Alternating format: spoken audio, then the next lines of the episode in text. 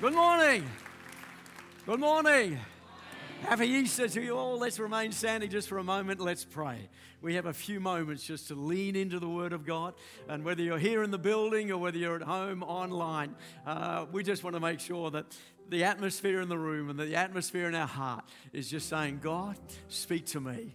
Speak to me this morning. So let's open our hearts and let's pray. Father, thank you for your presence. Thank you for your Holy Spirit. Thank you for, Lord, the greatest sacrifice that was ever made and the greatest rescue mission that has ever been accomplished in the history of humanity the cross. Father, I thank you this morning that God, you know every man, every woman, every young person in this building and watching online.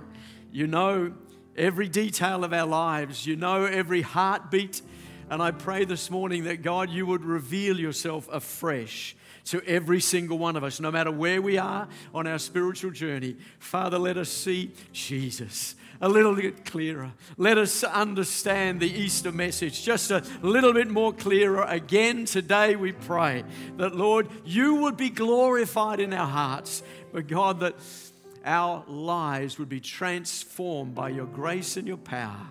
And everybody said, Amen. You may be seated. I, uh, I just again want to just say thank you to the worship team. We put our hands together for the brilliant job that they've done? They're always so humble when you do that. But uh, I, and I want to remind you that uh, you are in a, you're in a great place. You're in a great local church. Pastor Matt and Frank have been friends for many years, and it's been an absolute thrill just to, to watch how God has been blessing the church and just increasing the church. I was at the Waverley campus uh, last night and just seeing uh, the people there and hearing the stories of what God has been doing. You're part of something great. And it's amazing that sometimes you can be in the middle of something great. You can be, you know, being in the overflow of great leadership and sometimes just forget to just stop and say, wow, what a privilege we have. And uh, it's wonderful, a privilege to be here on Easter Sunday uh, as we're coming out of COVID to be able to regather like this. What a joy that is. And uh, I mentioned to the Waverley campus last night, for me, it's a particular joy just to be in a room with people. Uh, my wife left me about a week ago. And uh, when I say that, don't panic, she's coming back. I just sent her interstate for a week or so. she's looking after uh, one of my daughters has just had a brand new baby, and uh, so she's gone up there just to help. Uh, they've got a two-year-old as well, so it's a bit hectic. And uh, so I've just been all alone at home, just me and the dog. Thank you. Thank you. I feel that. So to be in the room is absolutely wonderful, and to be able to bring the word this morning. And really, what I want to share with you this morning, it's, it's a fairly simple word. Uh, if you need a title for what I want to speak about this morning, it's very, very simply this: the cross changes everything. Changes everything. You know, there are, there are some things, in fact, there are, there are many things that change some things in our lives. I can remember when I first got my first car, Morris Minor 1000, 998 cc's of raw power. That car changed my life. I remember the moment finding it in a little, little, garage, all dusty and that, and I took it home. My dad and I bought it together. He drove it home. I didn't have my license yet, and I used to polish it and just all that stuff. But if you remember your first car when you first got your license, it changed a lot of things about your life. Suddenly you were independent. You didn't have to fight with your brothers or sisters or your mum or dad to, to get their car. No, no, no. You could go wherever you wanted to, whenever you wanted to, because you had your own car. Some things change a lot of things in our lives. I remember when I first met my wife, Sally. Once I was single, then I became married. How many people know that changes a lot of things? Once I could do whatever I wanted, now I'm a married man. Changes everything. Then we went and bought a house. How many people remember their first mortgage? That changes everything. Once you never budgeted, now you got a budget. Our first house, we paid 60, this'll, this, this, this'll tell you how old I am. Our first house in central Box Hill. They wanted $65,000 for it, but I crunched them down to 63. Come on. But our first mortgage, it was terrifying. $30,000 mortgage. I thought I'd never pay it off. I'll be in debt for my life. But how many people know a mortgage changes things about your life and then you go and have children? My goodness, children change your life. And if you like my wife and I, we took Genesis very, very, very, very seriously when we first married as a new couple. Doing our morning devotions together, we read those scriptures where God said to Adam and Eve, Go forth and multiply, fill the earth and subdue it. I can remember looking at my terrified wife saying, Darling, we've got work to do. so, one baby, two babies, three babies, four babies, five babies, that's enough. But how do you know? There are lots of things that change some things in our lives. But only one thing changes everything, and that is the cross. You see, as you think about it naturally, the, the cross, it changes how we measure modern history. The two most important dates in the calendar every year celebrated, recognized, literally around the world, are Christmas and Easter. We measure history by BC, before Christ, AD, everything after Christ. And so when we're talking about Easter, we're talking about the cross, we're talking about something that even the world recognizes changed everything. More than any ice age, more than any empire that has risen and then fallen, more than any world war, all of history is either before or after the cross. The cross changes everything. But we're not talking just about natural. I want to just concentrate today on what happened in the spiritual realms through the cross and through what Christ did on the cross and then his resurrection. You see, when we consider the cross, the cross literally changed the way that God was able to look at mankind. You see, before the cross, when God looked at mankind, all he could see was brokenness. Think about it, it started with Adam and Eve. The first man and the first woman, God had so much hope. God had so much promise. God had so much potential. But if you know the story of Adam and Eve, you know that God loved them. They walked with Him in the garden. But, but God did something incredible, risky, which He did with you and I as well. He gave Adam and Eve a choice. And they made their choice, but the, all of their choices weren't good ones. They chose to be independent. They chose to rebel. They chose to disobey. And the reality is that as a consequence of their disobedience way back then, all of humanity suffers the same fate. And when God looked at Adam and Eve, and in the Old Testament, when God looked at mankind, He had to look at them on their brokenness, had to look at them on independence, had to look at their rebellion. Now, in the Old Testament, He had a short term solution to that. And He, he instituted the Ten Commandments. He brought in the law, which was basically an attempt to say, look, in order to please God, in order to be accepted by God. Now, here are the simple rules that you have to apply. But even God knew they'd never be able to do it. And so, on top of the commandments, on top of the command on the law, he had to bring in sacrifice. And he had to bring in all of these things that would make it possible for mankind to be able to be, relate back to God and for God to be able to look at mankind. But in the New Testament, how many people are glad we're in the New Testament this morning? In the New Testament, God came up with the final solution, not a short term solution, but He came up with the final solution for our brokenness and for our sin, and that was and remains the cross. Isaiah 53, the old prophet, Isaiah 53, verse 6 says this We all, like sheep, have gone astray. Each of us has turned to our own way, and the Lord has laid on him, speaking of Jesus, the iniquity of us all. He was oppressed and afflicted, and yet he didn't open his mouth. He was led like a lamb to the slaughter, and as a sheep before its shearers is silent, so he did not open his mouth. In the New Testament, the book of Peter, the first book of Peter, chapter 2, 24, speaking of Jesus again as the final solution, again speaking of the cross. He himself bore our sins in his body on the cross so that we might die to sin and live for righteousness for by his wounds we are healed. Romans 3:23 for all have sinned fall short of the glory of God and all are justified freely by his grace through the redemption that came by Jesus Christ. You see the cross changed everything of the way that God could look at humanity and could look at our brokenness and our rebellion because the cross was the work of redemption. See, when you look at the definition of that word, to redeem means to buy back, to regain possession of something that was lost. You see, many people look at the cross and don't understand, but what was happening on the cross was that Jesus was paying a debt that he didn't owe, but that had to be paid. And that by going to the cross, he justified, he fulfilled the need that broken humanity had introduced to the world.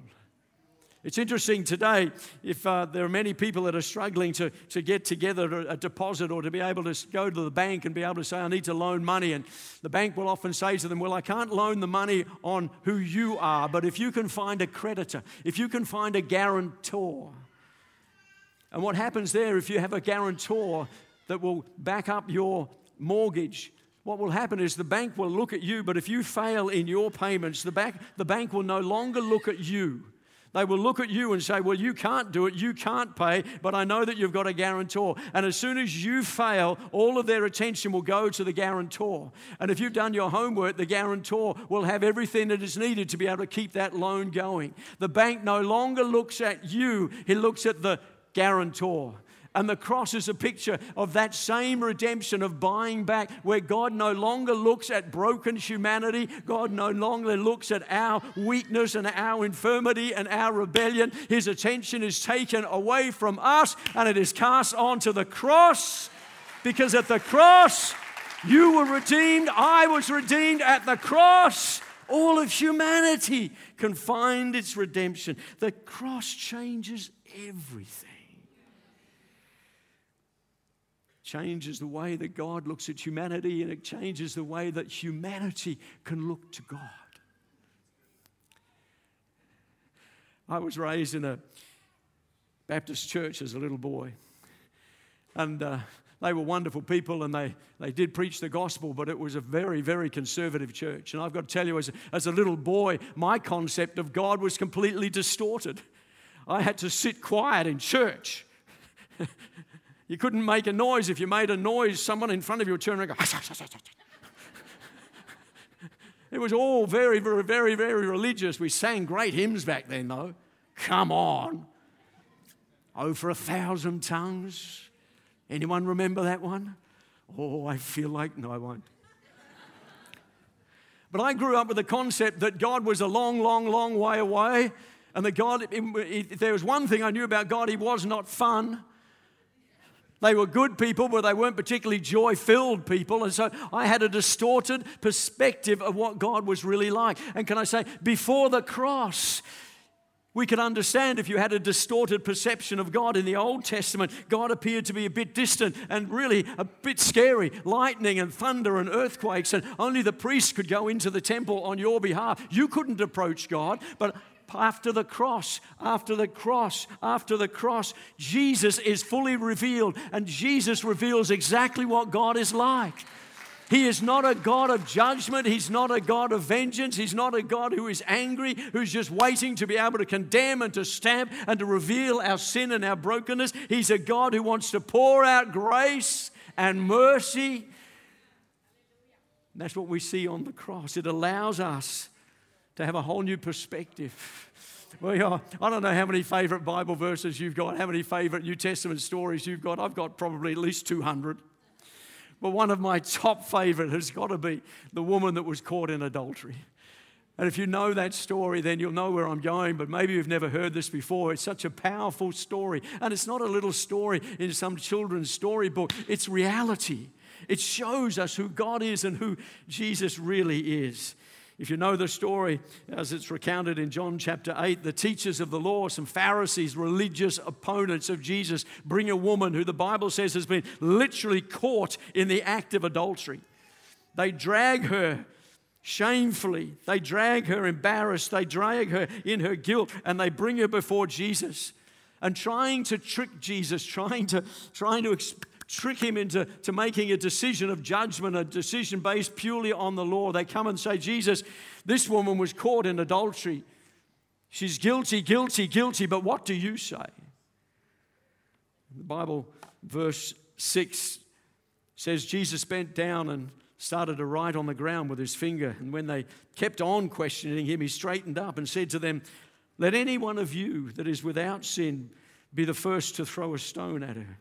And again, he stooped down and wrote on the ground. And at this, those who heard began to go away one at a time, the older ones first, until only Jesus was left with the woman still standing there.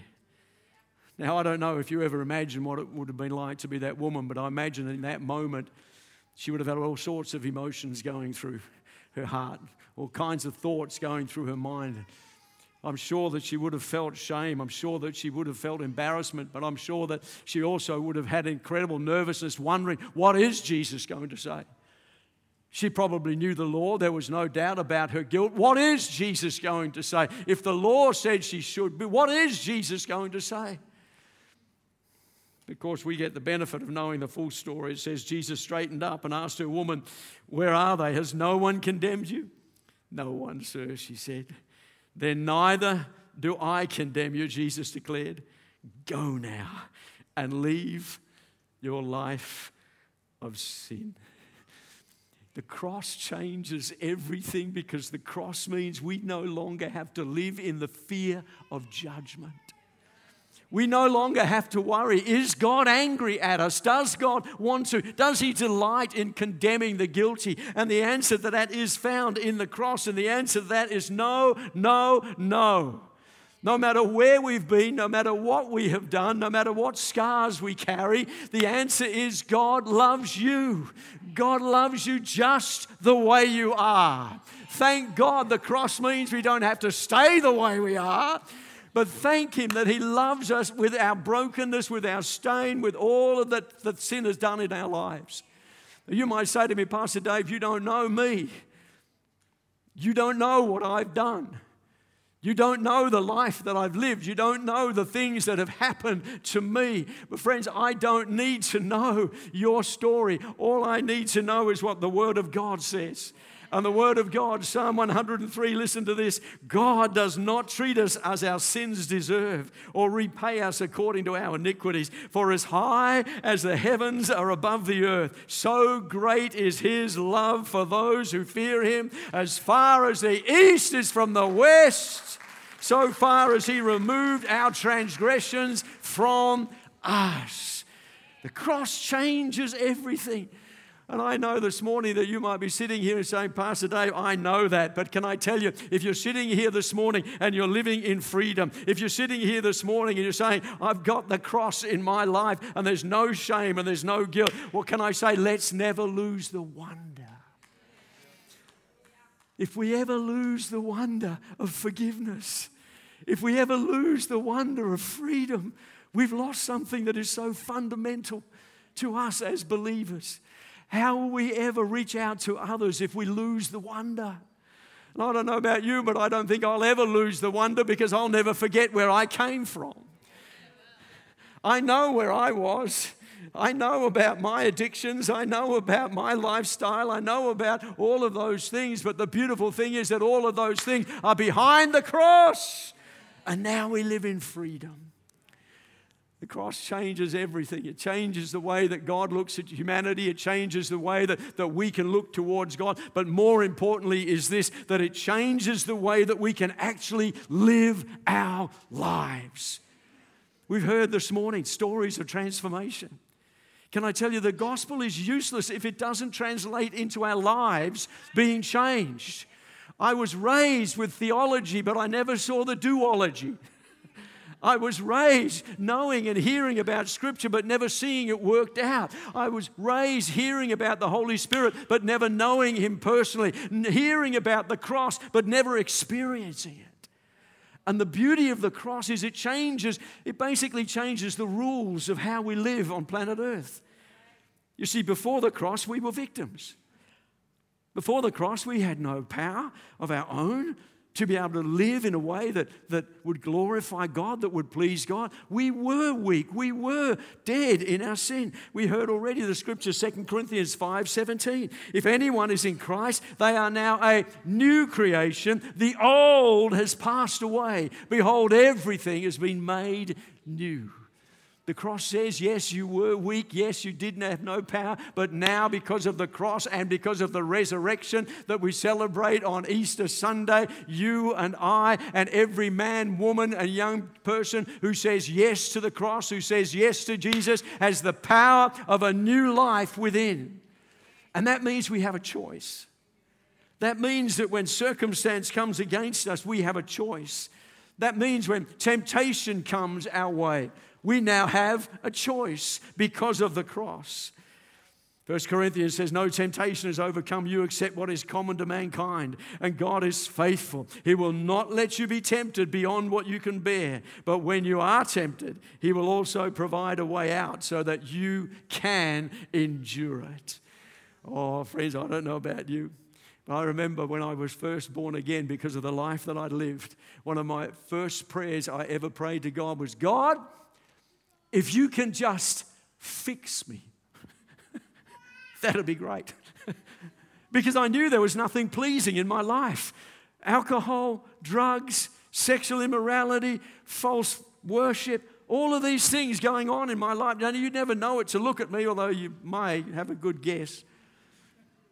But my prayer was simply, God, if you can fix me, if you can help me to walk, because I knew that there was nothing that was good in my life. And then somebody told me about, no, no, no, no, because of the cross, because of the Holy Spirit, when temptation comes, all we've got to do is resist the devil.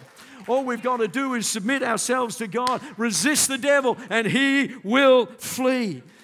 And I don't know what temptation you might be facing today. Maybe it is alcohol. Maybe it is some kind of um, illicit drug. Maybe it is some kind of moral issue that keeps coming back in your life. But can I tell you today, friends, there is no temptation that if you yield yourself to God, if you say, Holy Spirit, help me, if you stand against the enemy, if you stand against his plans for your life, I'm telling you, every single one of us can walk in freedom because of the power of the cross and the blood of Jesus Christ.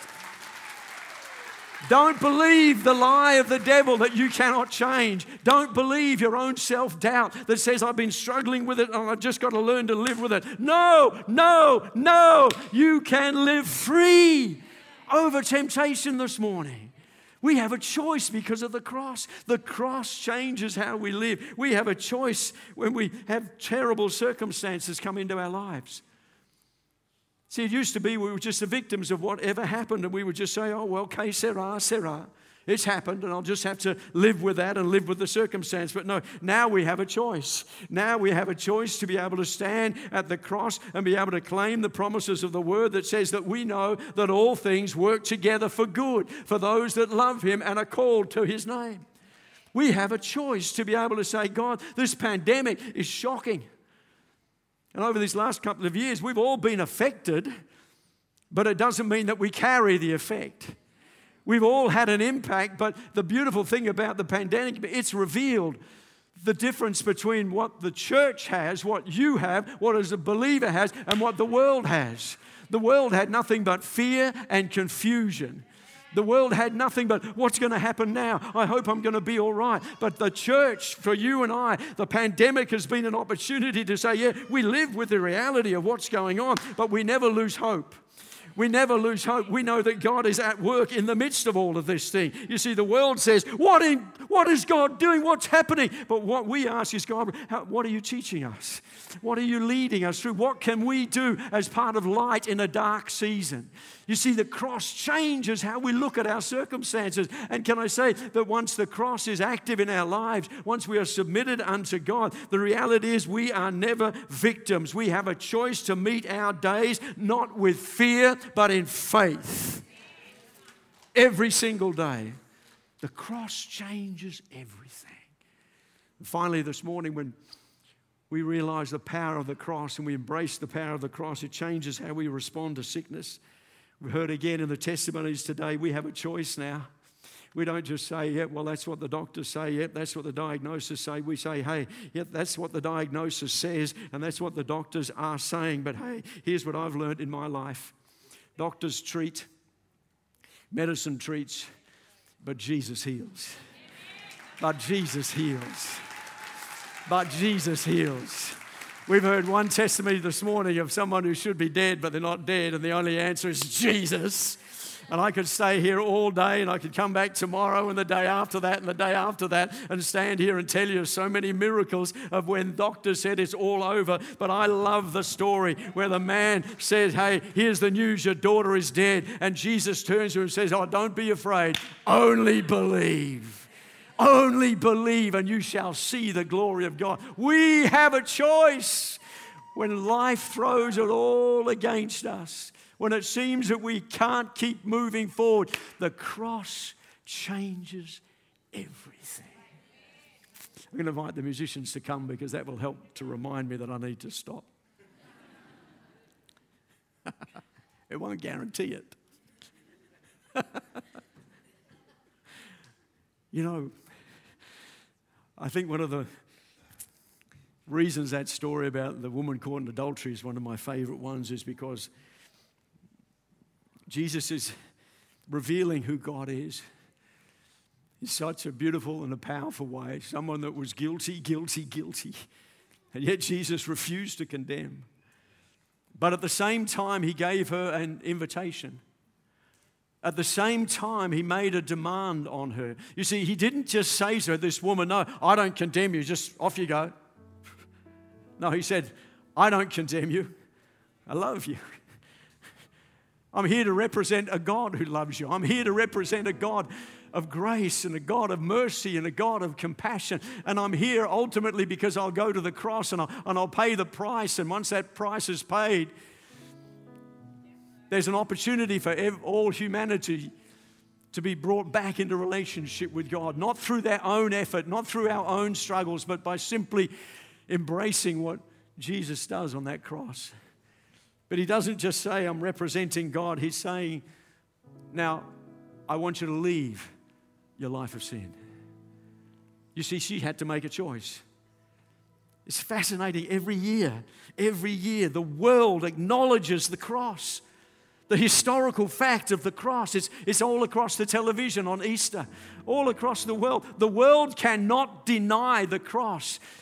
And the issue today is not whether we believe the cross was real or not real. The issue today is whether have we said yes to the the Savior who was on the cross? Have we said yes to the life that He offers? Like that woman, have we made a choice to say, Yes, I'm not just going to receive your grace and hear your grace, but I'm going to stand up and walk in that grace? She could have gone back to her old life, lived in the shadows, lived in shame again, but I choose to believe that she left that place after such an encounter with Jesus that she was never, ever, ever the same again. And I know that this room is filled with people and online at home. Probably so many people watching online. We're all in that same situation. We've had that encounter with Jesus and it's changed our lives because we've received all that He achieved on the cross.